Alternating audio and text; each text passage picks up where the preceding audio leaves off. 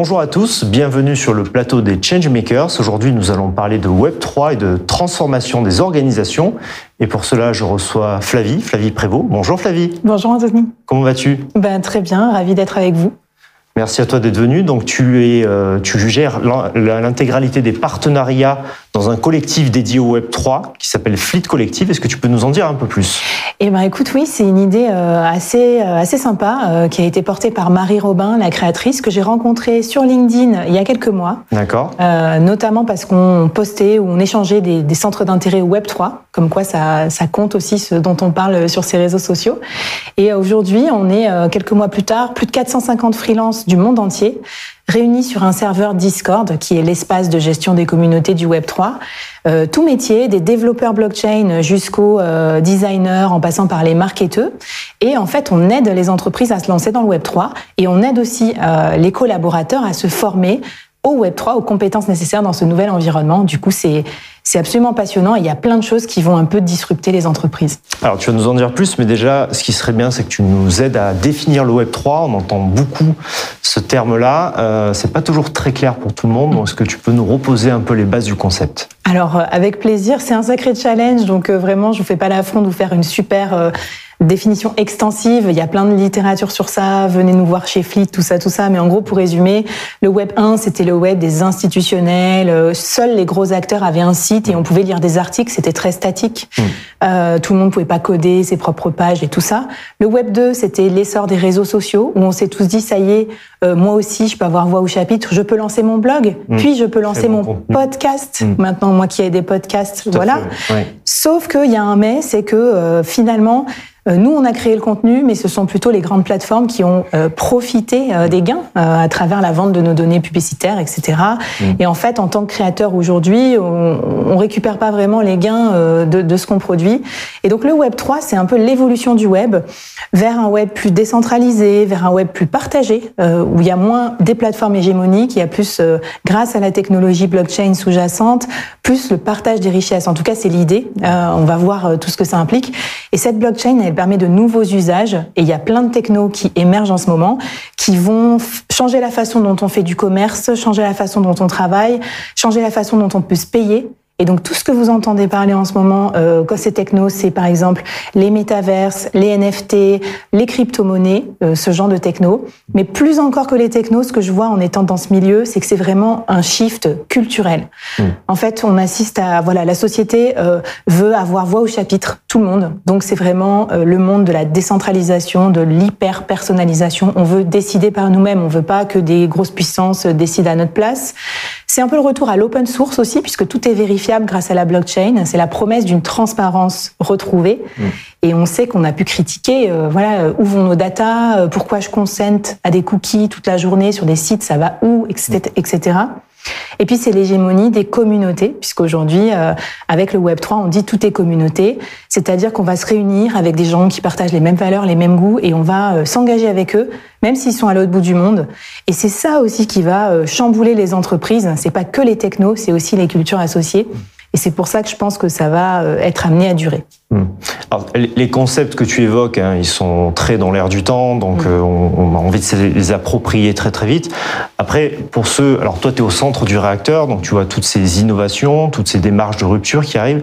Après, pour le grand public, il y a des messages qui sont assez contrastés par rapport à tout ça. Aujourd'hui, quand on entend parler de blockchain, quand on entend parler de crypto ou de métaverse, euh, on peut être parfois dans une perception d'une espèce de mode qui essaie de se lancer un peu au forceps et qui a un peu de mal à trouver ses usages. Euh, toi, comment comment tu appréhendes ça ce, C'est une mode possiblement ou tu y crois dur comme fer que ça va euh, s'installer, se développer et, et, transformer les organisations?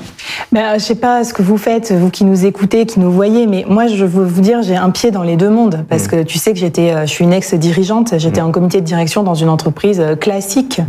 Euh, donc, euh, on avait des discussions déjà à cette époque sur le métaverse. Ça veut dire quoi? Est-ce qu'on va pouvoir l'utiliser pour former nos équipes ou pas? Il y avait déjà un peu des conflits. Alors, il y a des conflits générationnels. Il y a, oui, on veut pas faire tout en virtuel, tout ça.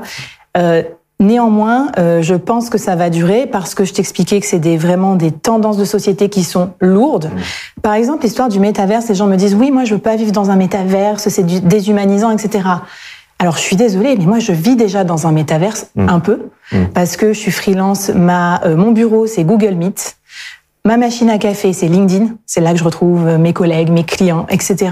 Le soir, je regarde Netflix. Donc en fait, oui, c'est pas avec des lunettes 3D, tout ce que tu veux.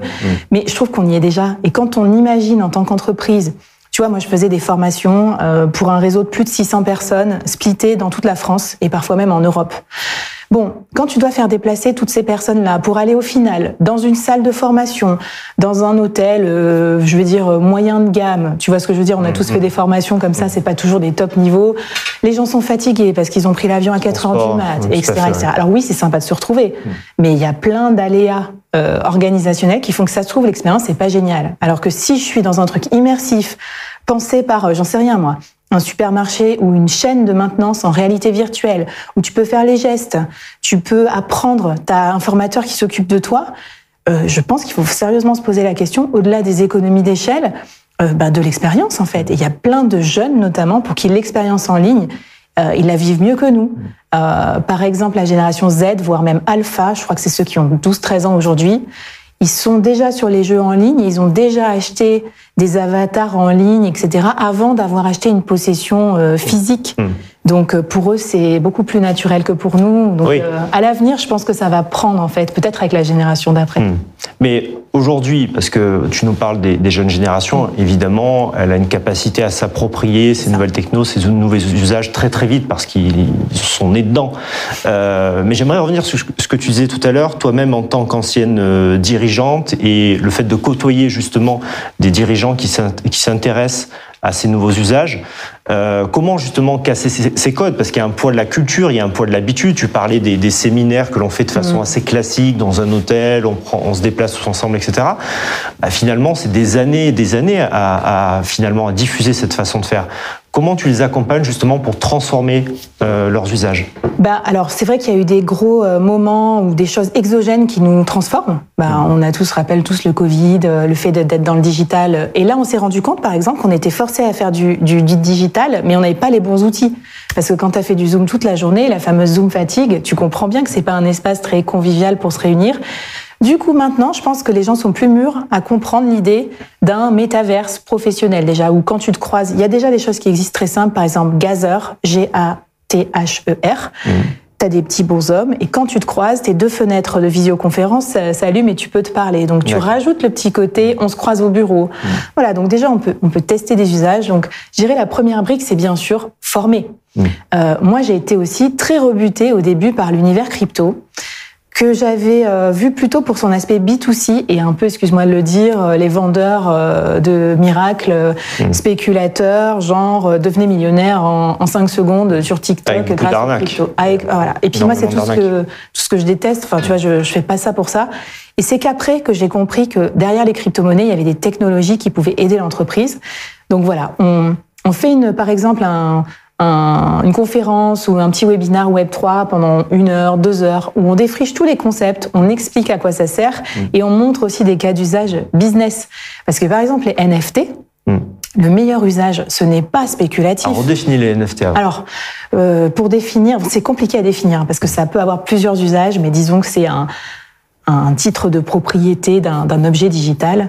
Je vais plutôt vous donner des exemples d'usage et comme ça on va comprendre. Un NFT, ça pourrait être un billet euh, pour un truc événementiel. Euh, du coup, je l'achète, Mm. ça va dans mon wallet et c'est sûr que c'est moi qui ai le billet. Je, je suis pas obligée, tu sais, d'aller dans plein de comptes euh, pour euh, télécharger mon billet en PDF, l'envoyer à quelqu'un qui peut le scanner avant moi avec les problèmes de qu'on peut imaginer. Voilà. Euh, un NFT, ça peut être une carte de membre, c'est-à-dire grâce au NFT, je suis identifié comme membre et grâce à cette carte de membre, je peux accéder à des endroits où seul moi peux accéder en tant que membre. Par exemple, à un channel Discord qu'on appelle gated, c'est-à-dire il y a des portes, les portes s'ouvrent parce que je suis détentrice du NFT. Ça, c'est très pratique quand on y pense. Imagine, tu fais une formation euh, pour tes employés.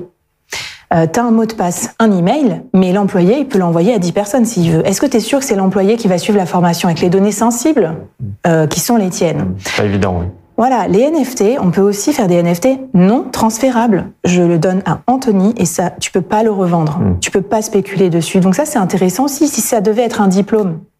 euh, ou un parcours de, de, de freelance.com pour dire que tu es un, bon freelance ou une entreprise qui traite bien ses freelances. Tu pourrais attribuer des NFT comme ça. Tu vois, donc déjà pour une entreprise, le, business, le, le cas d'usage des, des NFT, il est euh, pléthorique. Enfin, il y a plein d'idées possibles, soit pour certifier des compétences, soit pour créer des collectifs. Et même un NFT, il peut se transformer avec le temps. Hmm. Par exemple, un employé, on pourrait dire qu'au début, il a un NFT de telle forme, et puis plus il reste dans l'entreprise, plus il se transforme. C'est comme un peu une carte de fidélité ou un programme de fidélité, ça lui donne droit à des nouveaux accès. On n'est qu'au début, hein, euh, rassure-toi, tout le monde ne fait pas ça. Mais tu vois, il y a des bonnes. Justement, l'idée, c'est de voir comment tu peux aider euh, certaines entreprises en particulier à se lancer, parce que tu en, parles très bien, tu donnes des exemples qui sont extrêmement parlants, qui laissent même, je pense, penser à, beaucoup qui ne pensaient pas utiliser de NFT, que finalement, ils en utilisent déjà au quotidien.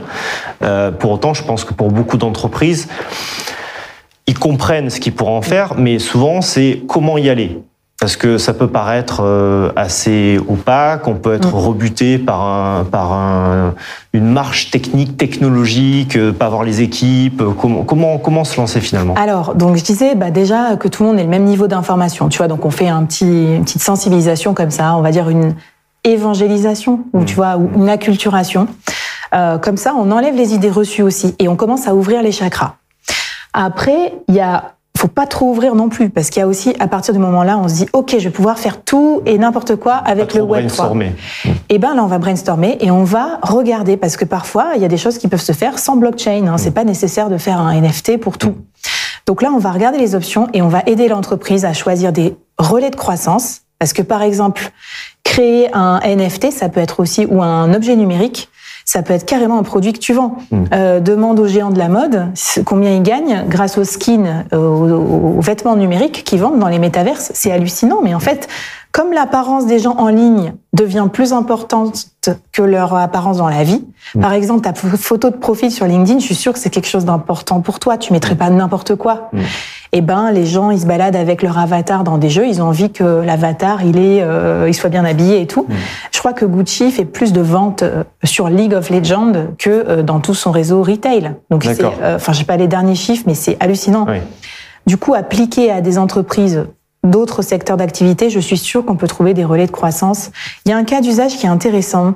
Par exemple pour une PME, ça pourrait être de lever des fonds aussi, parce que c'est pas évident de lever des fonds quand tu es dirigeant. Euh, tu pourrais lever des fonds grâce au NFT, un peu comme du financement participatif, un peu comme un, un Kiss Kiss Bang Bang, tu vois, ou une cagnotte. Mm. Et en fait, du coup, ben, grâce à ça, tu sais auprès de qui t'as levé euh, et, euh, et, tu peux les tenir informés. Donc ça, c'est une, une, idée aussi possible. Donc voilà, on regarde ce qui est faisable ou non. Et après, il faut choisir les bons euh, partenaires pour t'accompagner. Et c'est là que c'est un peu sensible, parce qu'il y a plein de gens qui sont experts, mais experts depuis pas longtemps, parce que dans le Web 3 en France, ça fait peut-être 2-3 ans, donc c'est encore assez récent. Aux US, ils ont peut-être 2-3 ans d'avance. C'est pour ça que tu vois, avec Fleet, nous, on réfléchit à un système de NFT justement non transférable, où les freelances qui sont chez nous, comme ils suivent nos workshops pour apprendre à coder des smart contracts, etc., etc., ça les rend plus qualifiés sur le marché. Et demain, quand ils vont euh, faire des missions pour nos clients, ils seront qualifiés fleet. Ils auront un, un, NFT, un label. Et c'est ce qu'on appelle on-chain, sur la blockchain. Et donc, euh, c'est leur réputation en ligne. Je pense que ça, demain, ça va de plus en plus exister parce que là où moi, demain, je vais sur LinkedIn, je rajoute n'importe quoi à mon profil, mmh. euh, un NFT non transférable qui assesse, qui certifie ta, ta réputation, ta crédibilité, tes compétences, ça, ça a de la valeur. Donc voilà, entourez-vous bien, peu importe par qui vous passez. Demandez aux gens qui ils ont accompagné déjà comme entreprise et comme mmh. projet Web3. Des références, les retours d'expérience. Des références. Et après, il y a plusieurs pôles qu'on oublie souvent. Évidemment, il y a la cybersécurité. Donc, euh, par exemple, tout ce qui va être l'aspect développement est important pour bien coder les smart contracts pour qu'il n'y ait pas de faille, euh, qu'il n'y ait pas de, de possibilité d'arnaque et tout ça. Il y a tout ce qui va être legal au sens large, légal, euh, comptabilité, propriété intellectuelle, le droit, euh, la protection juridique. Donc nous, on a des avocats qui bossent avec nous, par exemple, sur ça. Euh, et enfin, il y a le côté marketing, évidemment, au sens large aussi, interne ou externe, parce que tu as vu tous les, les renforts de pédagogie que ça demande. Si tu crois mm. que tu peux lancer un projet NFT comme ça mm. euh, et, et, y aller et en parler dans les journaux, tu risques de te faire un petit peu recevoir. Il faut préparer le terrain, il faut expliquer pourquoi tu le fais. Il y a même des entreprises qui ont eu des backlash parce qu'on va dire, je sais pas moi, euh, des gens qui connaissent pas encore trop l'univers vont dire c'est pour la spéculation, c'est pas écolo, alors qu'en fait il y a eu des gros efforts de fait, par exemple sur ce sujet. Mm. Donc voilà, c'est un peu 360. C'est ce qui est intéressant aussi, ce qui fait qu'on parle à, à toutes les directions dans l'entreprise. Et après, oui, voilà, en fonction de quel est ton rôle dans l'entreprise, tu vas être impacté différemment. Je dirais qu'aujourd'hui, les trois, peut-être les trois personnes qui nous, à qui on parle le plus, c'est les dirigeants, mm. évidemment pour le côté stratégique, mais aussi pour le côté gouvernance, parce qu'on voit bien que si on, il y a une autre tendance, c'est les DAO, Decentralized Autonomous Organization. Et en fait, c'est des organisations décentralisées sur le principe de vote, où il n'y a plus vraiment de un chef et des suiveurs. Mmh. Euh, tout le monde peut proposer des choses et tout. Donc ça, c'est une tendance de gouvernance horizontale qui est intéressante. Je pense que de plus en plus d'employés ont envie de prendre leur voix au chapitre, donc ça peut les concerner. Deuxième persona, le DRH, évidemment. Parce qu'avec la blockchain, tu as beaucoup de façons de certifier des compétences, de recruter, de recruter dans le métaverse, de payer les gens aussi. Parce que aujourd'hui, je crois que c'est encore interdit de verser en France un salaire en crypto-monnaie, mais on se rend compte que euh, ces paiements en crypto, ça a plein d'avantages aussi. C'est immédiat, c'est traçable, c'est infalsifiable, etc. Donc on ne sait pas. Demain, il y aura sans doute des outils qui vont émerger où on pourra se payer en euros grâce à la blockchain, peut-être. Enfin, je ne sais pas. Et enfin, le troisième persona, c'est euh, le directeur marketing, bien sûr, qui va avoir, grâce au Web 3, des idées de produits à créer et surtout qui va pouvoir repenser sa stratégie de communauté, faire en sorte que ses clients deviennent une vraie communauté et peut-être construire des choses avec eux. Donc tu vois, c'est les trois fonctions que je vois les plus touchées et peut-être aussi tout ce qui est supply chain euh, avec la certification grâce à la blockchain et aussi bien sûr le CTO, j'en parle même pas, mais tout ce qui est dev, technologie, cybersécurité. il y en a pour tout le monde alors. Voilà, ouais, en fait il y en a pour tous les goûts, tu me diras euh, Anthony. ben, merci beaucoup Flavie, je pense que tu nous as ouvert pas mal de perspectives et j'espère donner pas mal d'idées à ceux qui nous écoutent. Merci de nous avoir suivis. Euh, vous pouvez retrouver cette vidéo ainsi que toutes les interviews des Changemakers sur notre chaîne YouTube ou sur notre podcast. À bientôt.